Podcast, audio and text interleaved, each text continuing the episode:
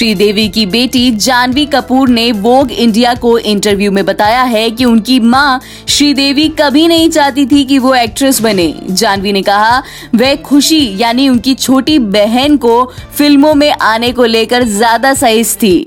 उन्हें लगता था कि मैं मासूम हूँ और मेरी उतनी मोटी चमड़ी नहीं है। ऐसा स्टेटमेंट उनका वोग मैगजीन में छपा है। ऐसी खबरों के लिए सुनते रहिए देश की डोज हर रोज ओनली ऑन डोज ऐप